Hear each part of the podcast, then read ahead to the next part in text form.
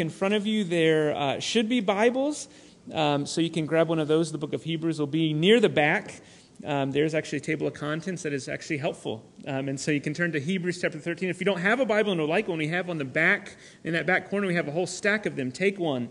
Uh, we, we would love for you to take that and, and have, uh, for you to have and use. But we're going to be in Hebrews chapter 13, uh, and this is the end. We have persevered. Uh, today's the end of our journey, and this is our 30th sermon by my count. We started all the way back in September, um, and now here we are. And honestly, when you come to the end, uh, I really wanted to end this, this uh, long, magnificent sermon series with a memorable closing, with the best sermon yet, but that's, that's really not what we have. Instead, we have a, a pretty typical, normal ending of a letter that was written in the first century. And so we're going to walk through the, the last verses. It's really eight verses, um, and we're going to just walk through them. And, and, really, what our author is doing, what we'll see, is he's tying up the ends, um, the loose ends, and, and closing this letter in a, a really typical way. And so we'll, we'll look at three, there, will be three main points that we'll walk through. But let me read the passage first, um, and then I'll pray for us, and then we will just work through the, the last section. So, uh, Hebrews chapter 13, beginning in verse 18, and I'm going to read through uh, verse 25, through the end of the chapter. So, Hebrews chapter 13, beginning in verse 18. Pray for us, for we are sure that we have a clear conscience, desiring to act honorably in all things. I urge you the more earnestly to do this in order that I may be restored to you the sooner. Now may the God of peace, who brought again from the dead our Lord Jesus, the great shepherd of the sheep, by the blood of the eternal covenant, equip you with everything good that you may do his will, working in us that which is pleasing in his sight through Jesus Christ, to whom be glory forever and ever. Amen. I appeal to you, brothers, bear with my word of exhortation, for I've written to you briefly. You should know that our brother Timothy has been released, with whom I shall see you if he comes soon. Greet all your leaders and all the saints. Those who come from Italy send you greetings. Grace be with all of you. Let's, let's pray.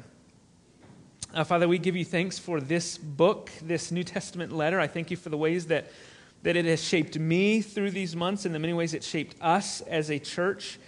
And so I pray, as I have throughout this, this whole series, Lord, that your word would shape us, would it encourage us, speak to us, um, and, and help us to treasure and look to Jesus as our only hope.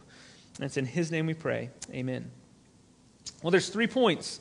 So, so we're going to see a request there, verses 18 and 19. He makes a request, it's a, it's a prayer request. Uh, then, second, we'll see a, a, benediction there in verses 20 and 21. He, he closes with this, this well known benediction. Uh, and then finally, the, the last set of verses, verses 22 through 25, there's this his final appeal. I appeal to you, brothers, one final word. And so let, us walk through these verses together. Let's start there with verses 18 and 19 as we see a request. So, so look there at verse 18 as we begin. What is clear is that there is this relationship between the author and his audience. He, he's not writing to them as one who doesn't know them. So the Apostle Paul, when he writes a letter to, uh, to the Romans, he's never met them before, he's only heard about them. That's not the case here. The author of Hebrews knows his audience. And it's in light of that relationship, he says, Hey, you all pray for me. Pray for us, me and those that are with me here as I'm ministering. Pray for us, verse 18, which, I mean, just stop and think about what, what a beautiful thing this relationship is. I mean, this is representative of, of Christian relationships. So here you have this, this, this, this author who's writing this, this firm exhortation, and, and he's rebuking and challenging this, this audience, his, his readers, but, but regardless of the fact that he is a, an authoritative figure, someone who has taught them, that, that fact notwithstanding, he is not above the need for them to pray for him. I mean, that, that's, that's, that's pretty amazing. No one is above the need for prayer. And so the author, though he's rebuked and challenged his readers, in these final words, he says, Hey, pray for us. Pray for me. I need your prayers. It's, it's a mark of humility also. But, but he continues, what, what does he ask them to pray for? Pray for me, for we are sure that we have a clear conscience, desiring to act honorably in all things. In other words, he's saying, Pray for me because my life and my actions, our, our conduct has been upright. Everything we've done, we've done with a clear conscience. And In fact, he's make it a, made it a point to live an upright and godly life. And he wants them to know hey, pray for me. And it's not a wasted prayer because we are honoring the Lord in all that we do. We may be facing persecution or, or suffering, but, but we are acting uprightly. We're, we're acting the way that we are called to. He wants them to be assured of his integrity, his clear conscience. I've done everything that I should have done. Which we ought to note is that that's a really important thing for the Christian leader. Right? There's a connection here between, between gospel ministry and integrity. So, so the person who, who is a gospel minister ought to have an honorable life. The, the two are directly related. The righteous life of a minister, or the righteous life of an apostle, or a pastor, or a missionary, or just a Christian in general, commends the gospel. So, so if my life is upright, and I'm living as I'm called to live, the gospel is made commendable. The, the alternative is also true. You know it, and I know it. When sin or sinful talk or dishonesty or underhanded ways are part of the life of a pastor or a missionary or a Christian, damage is done. Credibility is lost. The reputation of Christ is harmed. The, the gospel is, is reproached. And so he wants them to know I, I've lived the life before all of these, all of you. I, I've lived an upright life. And so, because the stakes are so high, he says, Pray for us. Pray for us that that may continue, that my life would not reproach or, or discredit the gospel. And that, that's a great prayer. I would echo that prayer for myself and for Will. Pray for your pastors that our lives don't reproach the gospel. Because if we fall, the gospel is hindered. And so you ought to pray, pray for the uprightness and the, the integrity of your leaders. This is why one of the qualifications that the Apostle Paul would say is he must be well thought of by outsiders. So pray that our lives, and pray this for your own lives, that it wouldn't detract from the gospel. Pray that the testimony of the leaders and members of, of this church would be examples of integrity, not hypocrisy, not gossip and slander. That is not fitting for a Christian.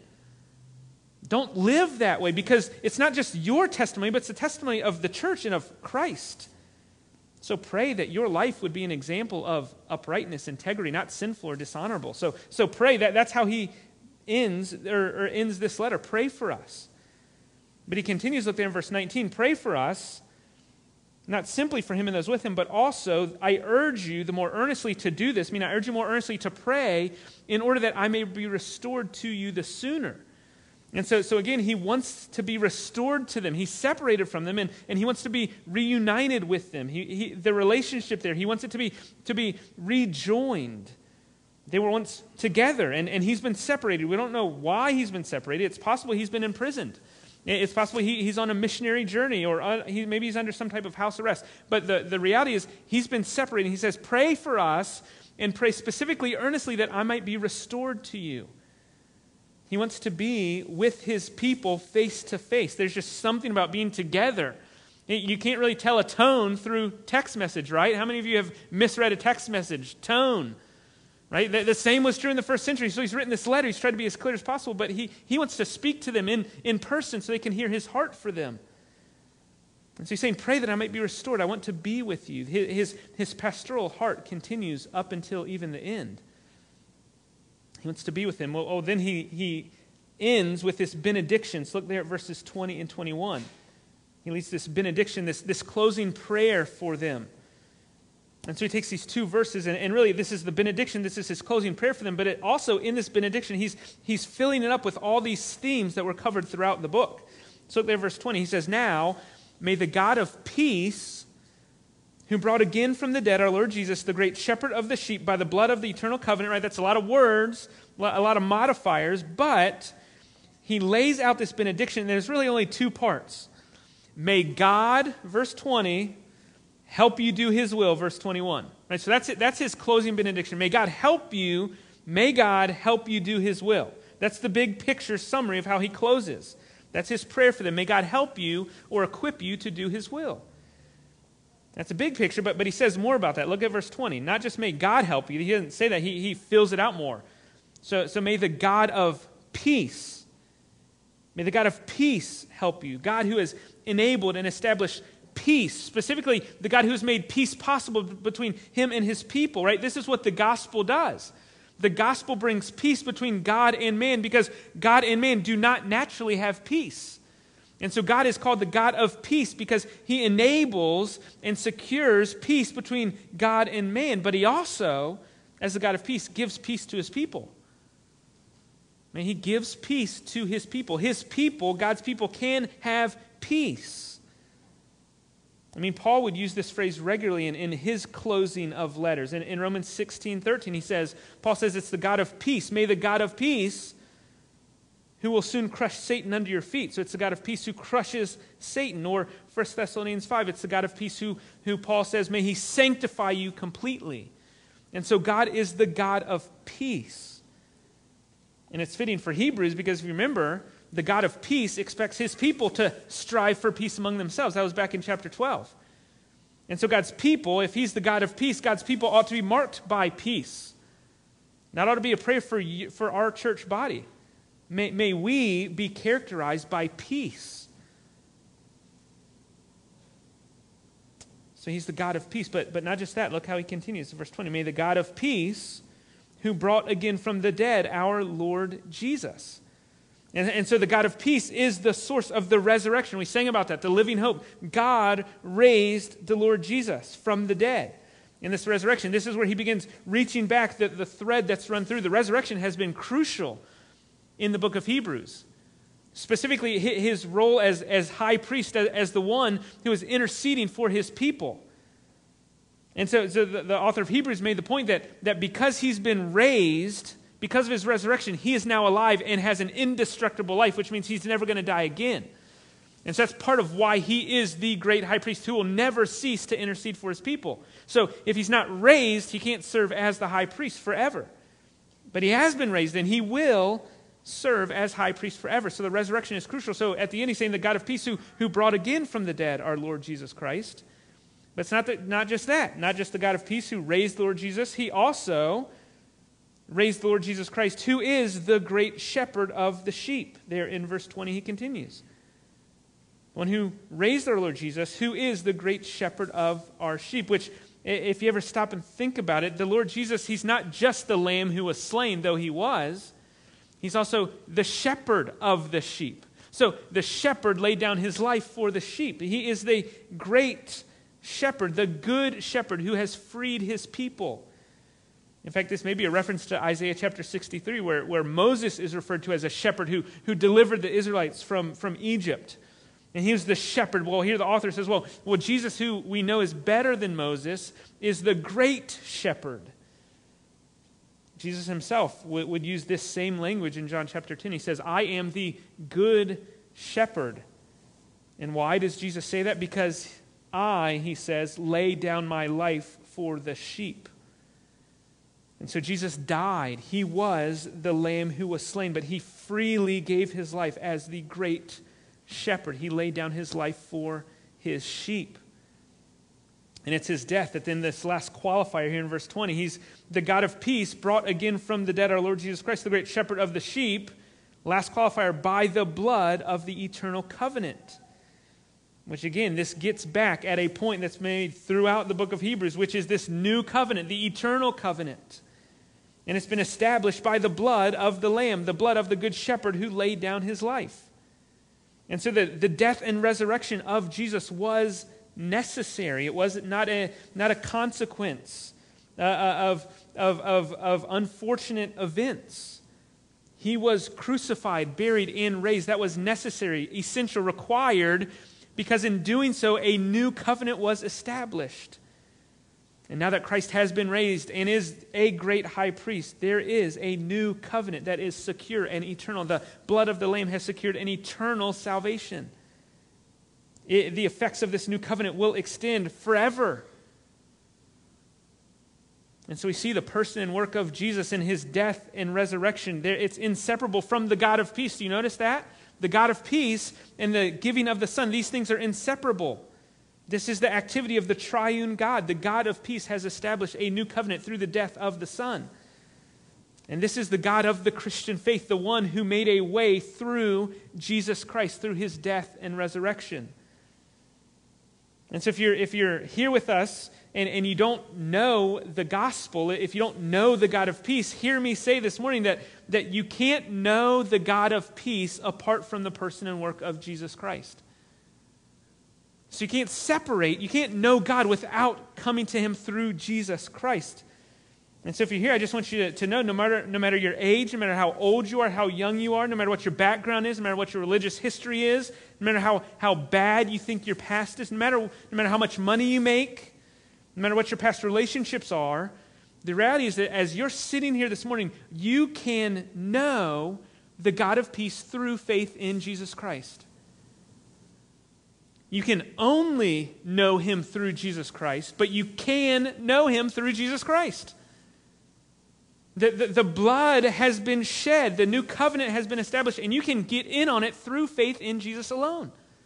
That's all. You don't have to jump through hoops, you don't have to clean yourself up. You come to Jesus who welcomes the weary and the sinner.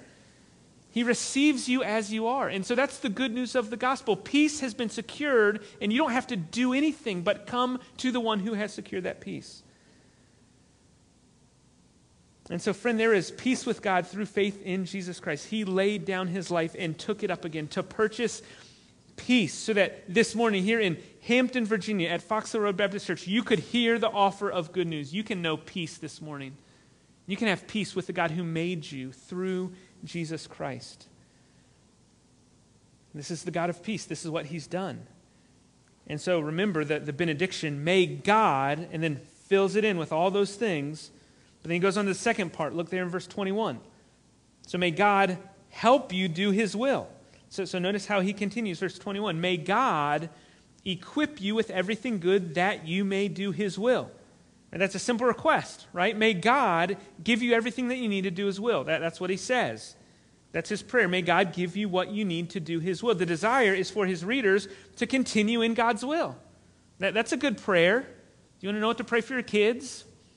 Pray that, that God would give them all they need to continue in His will or to do His will. Pray that for yourself. Pray that for your neighbors. Pray. That's a great prayer.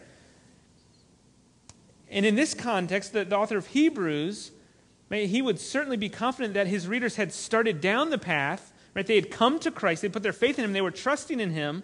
They, they had weathered some storms. They had persevered. They'd shown love to others. But as, as we've seen in, in the letter so far, it's clear they're at a turning point. They're at a point where they're going to decide, okay, either we're going to hold fast to Christ and persevere, or we're going to, we're going to forsake him and we're just going to, we're going to fall away. So, so it's, they're, they're at a divide. And the author wants them to be equipped to continue on the path of perseverance. He wants them to, to, to keep holding fast. He wants them to, to hold fast to Jesus, which is God's will for all Christians. Right? If you want to know God's will for your life, it says you hold fast to Jesus. Don't fall away from him. But for them to do that, he says, May God equip you with everything good that you may do his will. And so notice he doesn't say, Hey, I pray that you might do God's will. That wouldn't be a bad prayer, but that's not what he prays. He says, May God equip you with everything good that you may do his will. So, so this isn't a, a, a prayer in, in what, what you might call bootstrap theology. He doesn't say, Hey, pick yourselves up and do God's will. Just, just get out there and get to work. That's not what he says. He doesn't say that. And there's an implication by the fact that he doesn't say that. Instead, he says, May God equip you with everything you need to do his will. The end goal is the same, but how you get there is not the same. Those are two divergent paths. It's either, hey, just do it, or hey, may God give you all you need to do it. And so his prayer is a prayer of dependence which tells us their ability, your ability, my ability to do God's will is 100% dependent upon God equipping us. We might say, if God doesn't equip them with all that they need to do His will, then they're not going to do His will. If God doesn't equip, they don't do it. So it's right, it's fitting for this final benediction to be a call upon God to do what only God can do. Do you see that? God, do what only you can do. In order for his people to persevere, God must equip, God must act. And so it's clear, as one commentator writes, that the readers don't have the internal capacity to fulfill what is written here. They don't have the internal capacity, they don't, they don't have the strength. And so the author prays for God's power to be unleashed in them. It's a prayer of dependence. And so he says, May God equip you with everything good that you may do his will. But he continues there in verse 21 working in us that which is pleasing in his sight. Right? The emphasis remains upon God's activity, God's action. May God equip you with everything good that you may do his will, working in us. Who's the one working in us? It's God. The, the God who equips you with everything you need is also the God who's going to work in you what's pleasing in his sight. It, it's, not ro- it's not a robotic formula. This is what it means to live a Christian life. You can't, you don't, if you look at it and say, well, look, God's, we're just big robots because God's the one who's going to who's gonna do everything good and he's going to work in us, that, that's not how Paul understands, how the, the author of Hebrews, how the New Testament understands the Christian life. But he sure seems to say if you want to do it, God has to enable you, and then God has to work. It is a God, big God view of the Christian life. If we're not careful, if, if we lose the God sized view of progress or doing His will, we will have man centered views. And man centered Christian living never ends well. We need to recognize our dependence on God to do what only God can do. The emphasis is on God's activity. May God equip you with everything good that you may do His will.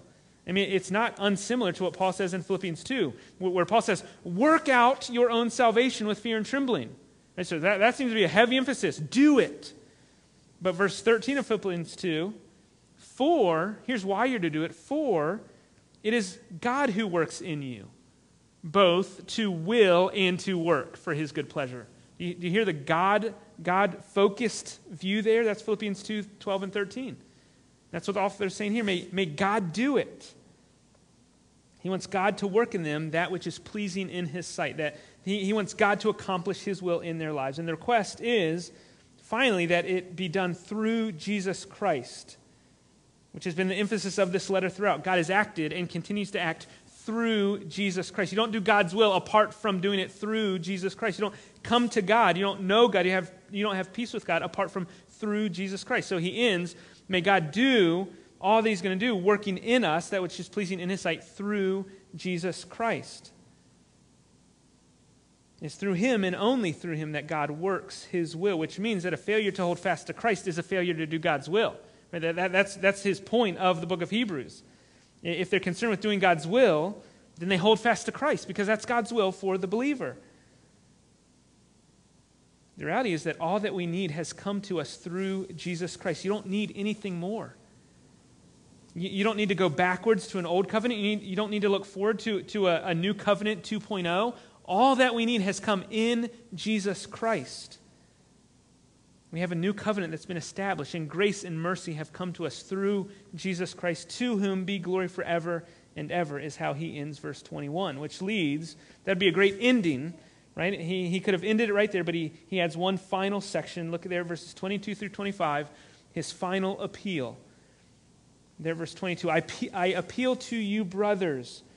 I, I appeal to you, brothers and sisters, church family. I appeal to you, bear with my word of exhortation so, in this letter that's been filled with, with warnings and exhortations and, and harsh words, this final appeal is one of gentleness and care. He says, Bear with my word of exhortation.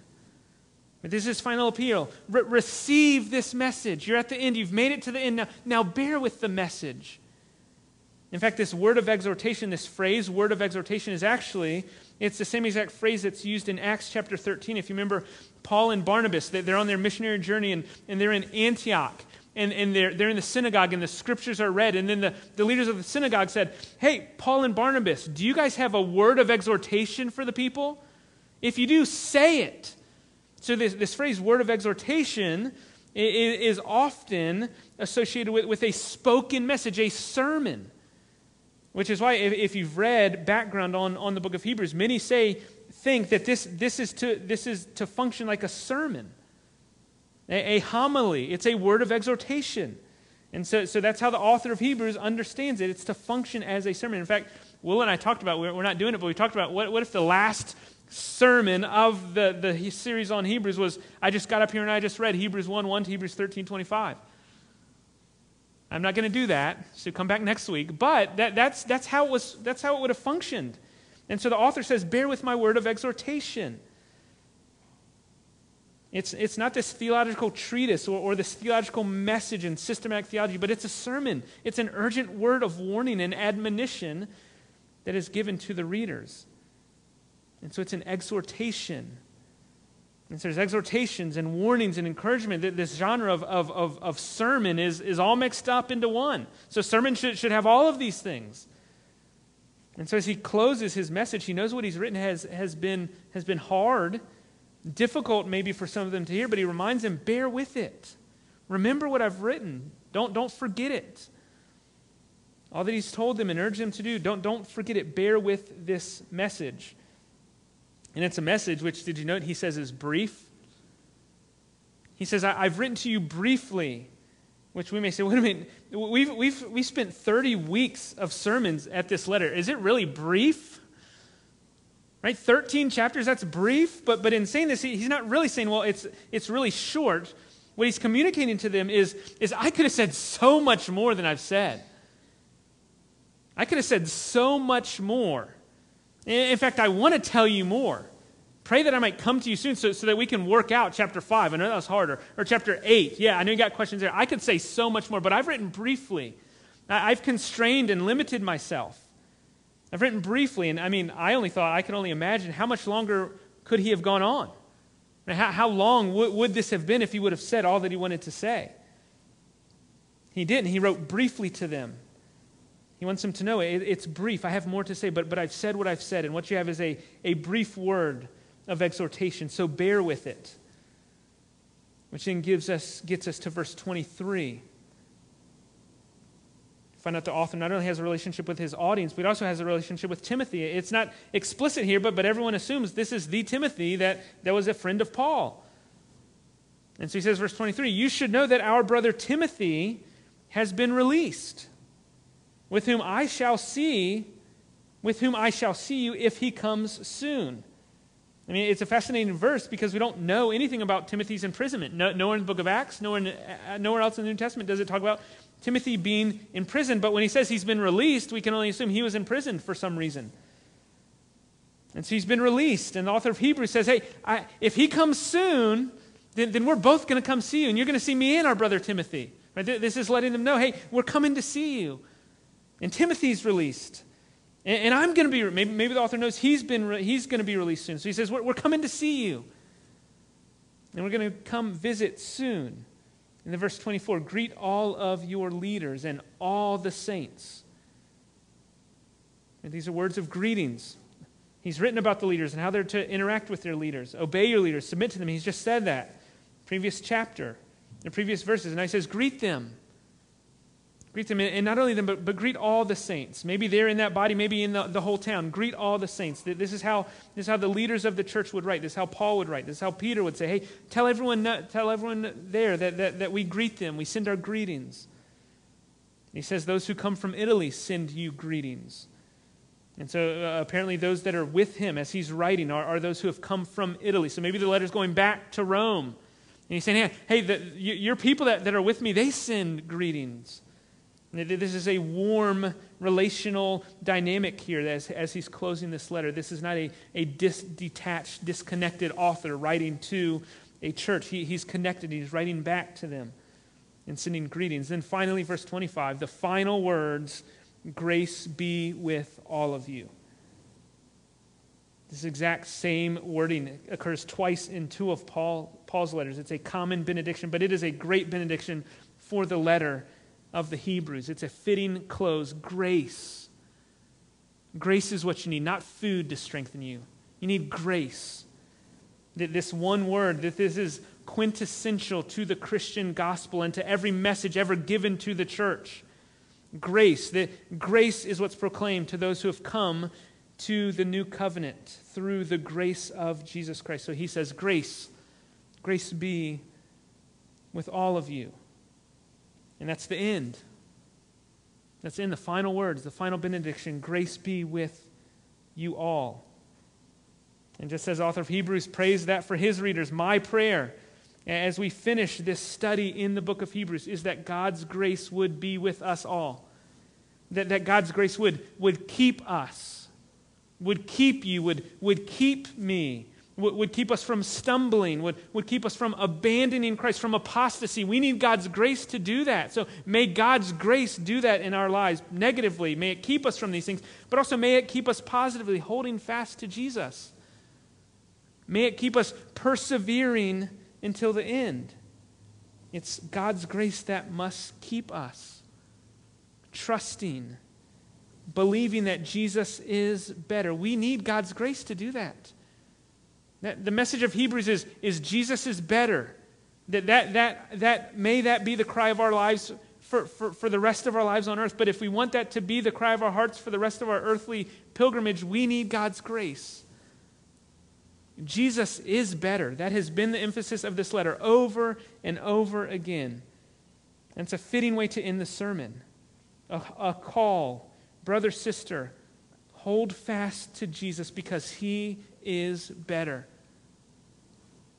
Hold fast to Jesus because through him we have full and complete cleansing from sin. Hold fast to Jesus because in him we have a new and a better covenant. We have eternal redemption forgiveness of sins through him. And so let us hold fast because Jesus is better. Let, let me pray as I close.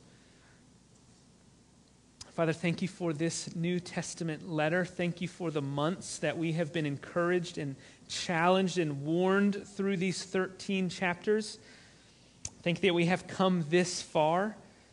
I pray that the message of this book would not be lost on us as individuals, as a church. Would we, by your grace, continue to hold fast to Christ, persevering, looking forward to our promised eternal rest? We give you thanks for the new covenant promises that are ours because of Jesus, our great high priest. We worship you, Jesus. To you be glory forever and ever. Amen. You are better. Help us believe. It's in your name we pray. Amen. I invite you to stand with me as we close this morning with a song. There is no other so sure.